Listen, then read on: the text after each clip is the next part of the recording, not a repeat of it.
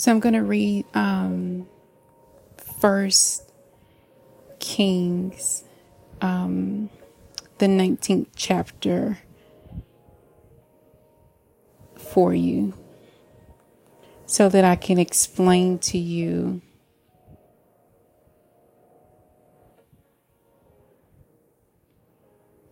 what I meant by he had the ability to shift atmospheres. So much to the point that even in him obeying God, it took him to a whole nother level in God. So it's it's in First King chapter 19. It says, King Ahab told Jezebel everything Elijah had done and how Elijah had killed all the prophets with the sword. So Jezebel sent a messenger to Elijah saying, May the gods punish me terribly if by this time tomorrow I don't kill you just as you killed those prophets. When Elijah heard this, he was afraid and ran for his life, taking his servant with him. When they came to Beersheba in Judah, Elijah left his servant there. Then Elijah walked for a whole day into the desert. He sat down under a bush and asked to die. I have had enough. Lord, he prayed, let me die. I am no better than my ancestors. Then he lay down under the tree and slept. Suddenly, an angel came to him and touched him.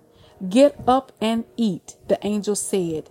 Elijah saw near his head a loaf baked over coals and a jar of water. So he ate and drank. Then he went back to sleep. Later, the Lord's angel came to him a second time.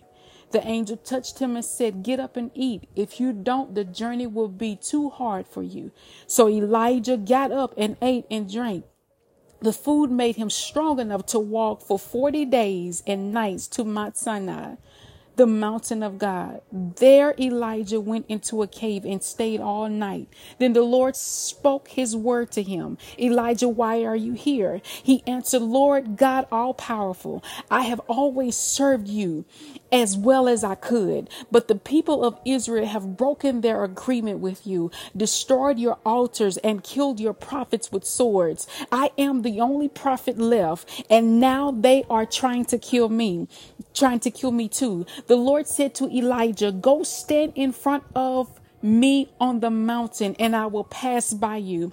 Then a very strong wind blew until it caused the mountains to fall apart and large rocks to break in front of the Lord. But the Lord was not in the wind. After the wind, there was an earthquake, but the Lord was not in the earthquake. And after the earthquake, there was a fire, but the Lord was not in the fire. After the fire, there was a quiet, gentle sound. When Elijah heard it, he covered his face with his coat and went out and stood at the entrance to the cave. Then a voice said to him, Elijah, why are you here? He answered, Lord God, all powerful, I have always served you as well as I could. But the people of Israel have broken their agreement with you, destroyed your altars, and killed your prophets with swords. I am the only prophet left, and now they are trying to kill me too. The Lord said to him, Go back on the road that leads to the desert around Damascus, into that city, and pour olive oil on Hazael to make him king over Aram. Then pour oil on Jehu son of Nimshi, to make him king over Israel. Next, pour oil on Elijah, Elisha, son of Shaphat from Abel, Meholah, to make him a prophet in your place. Jehu will kill anyone who escapes from Jezreel's sword, and Elijah will kill anyone who escapes from Jehu's sword. I have 7,000 people left in Israel who have never bowed down before Baal and whose mouths have never kissed his idols. Let me tell you something.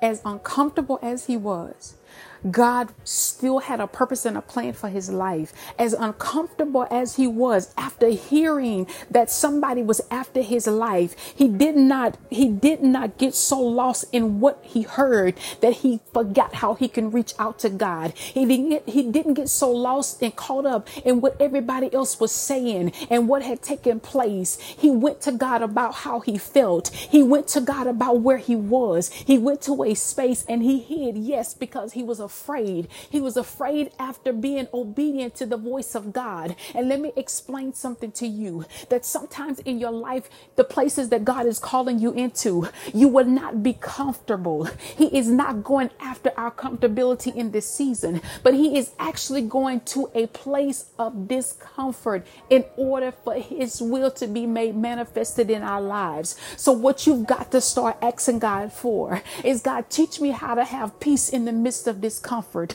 Teach me how to have joy, God, in the midst of uncertainties. God, teach me how to open up the word so I can be able to find comfort when the world is full of chaos. So that's what he did for this man. And what respecter of a person is the God that I serve, that he would not just honor his plea, but he would also come to my defense too. That means that even in the midst of me being in a house, God, that is full of heat, somehow or another, he allowed me to find comfort. Somehow or another, he allowed me to find peace in the midst of discomfort. But it did not happen until I decided to choose. In this particular scripture, he had to make a choice. He could either sit there and die because he wanted to, or he ate and drank to, re- to gain strength to finish out the assignment that God declared over his life. I wish I could tell you that every, every, every, every, every, the moment that you tell God yes, that all things are going to be made, you know, where you're not going to have no issues and no problems. I'm sorry. I'm sorry. But I have learned in every season that God has placed me in, I've learned to trust Him all the more. I learned to lean in on what He has already declared over my life. The enemy wants so badly to keep us reminded of what God didn't do. But what he neglect to do is allow us to forget what God has already done. And if you can stay in the mindset and in the vein of knowing that God is the author and the finisher of our faith, if you stay in the vein in knowing that God is our divine protector, if you stay in the vein in knowing that God is a healer, that He is a deliverer, that He is the coverer, that He is a protector, if you stay in the vein of what He has already done, can you not trust Him even in the midst of discomfort? It would teach you how to trust Him how I want to are you saying this? It's the evidence. It's the evidence. When you when you have nothing in front of you to prove, you have evidence, and your evidence is enough proof to remind us that if he's done it before, that he has got enough to do it again. It's the trusting in Him. It's the depending on Him. It's the leaning in on Him. Notice I told you that I've been in a season like this before, but the season beforehand was out of my control. And the season that I'm currently in is out of my control as well. But the difference between the two is that I knew God in a way that no matter what I faced in life, He always came to my rescue. So how is it that I am the age that I am now and I'm in the season that I'm in now that He'd not be the same God that did it before? He is El Shaddai. He is Elohim. He is God. And besides him, there is no other. You are going to have some uncomfortable seasons, whether it's you going back to school, whether it's you switching careers, whether it's you stepping out on faith, whether it's you accepting the call that God has placed over your life, whether it's walking in the fullness of your purpose and your plan, whether it's letting go of bad relationships, bad connections, bad friendships, bad anything that is connected to you that is not God's will, whether it's moving forward in unknown territory, whether it's you starting to, the, to write the book, whether it's you finishing the book, whether it's you deciding to make sure that you find the right publisher. And listen, it doesn't matter, but let me explain something to you. The closer you get to God, the more discomfort you will, you will feel. The closer you get to God, the more uncomfortable you will feel. And one thing that I have learned in my walk with God is that he has always been my covering. He has always protected me. He has always been my provider. He has always been my shield. He has always assigned angels to protect me. He makes sure that he prove himself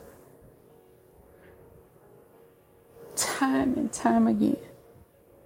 And it's not that he have to because he's already done it before. But he is God like that. He is God like that. So what whatever you may be facing in your life, you get to choose the outcome of this thing. You get to choose how you go through it. You get to choose. It's a choice that we make.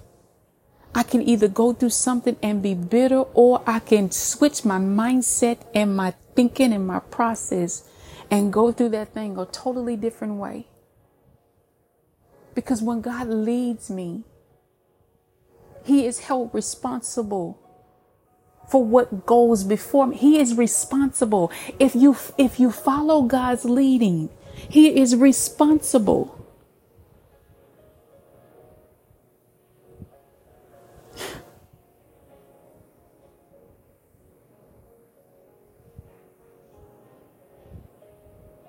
He told Abraham to leave everything to go to a place that I will show you. He didn't give him, he, he didn't give him no layout plan. He had no map of, of, of instructions of what was going to happen every day. He, all he heard was, all he had was God's word. And you can take it to the bank and cash it because it's good. So, what am I saying to you? I'm saying to you that you get to choose the life that you're gonna live. You get to choose how you see where you are. If you want to stay bitter, stay bitter. Because let me tell you something. Just because I'm on this podcast, it ain't changed the fact that it's still hot in here. It is hot. but my fan is going. And not only is my fan going, but I have a coolness and a peace that that that is just that is just there.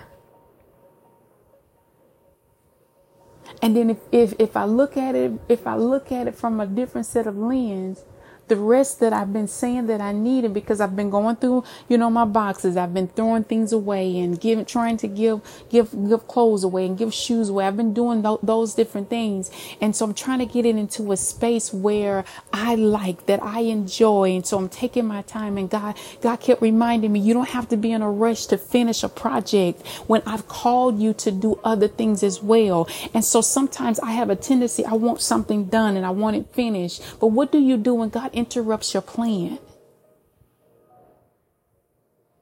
Honey, as hot as it is in here, ain't, ain't, ain't got pay no lights these, these, these last couple of days. that's, that's a, that's a trim off my light bill.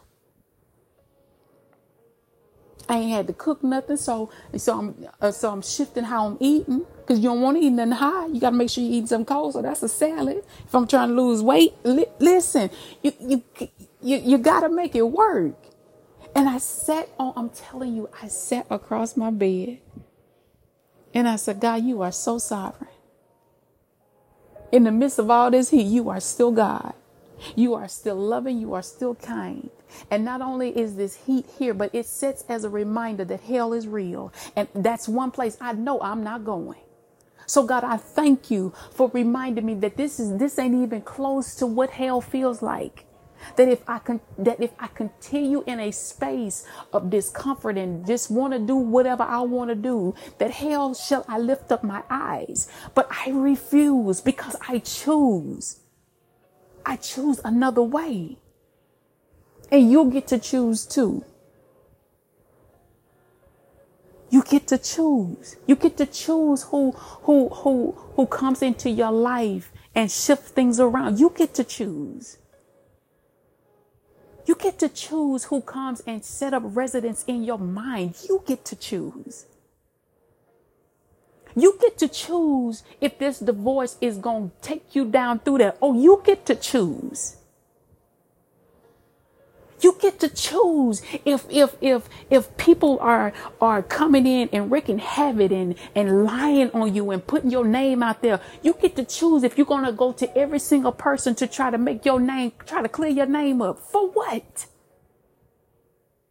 I get to choose because at the end of the day, I know who I am because I'm confident in that. And when you become confident in who you are, there's nothing that the enemy can do or try to do that can hinder where God is trying to take you.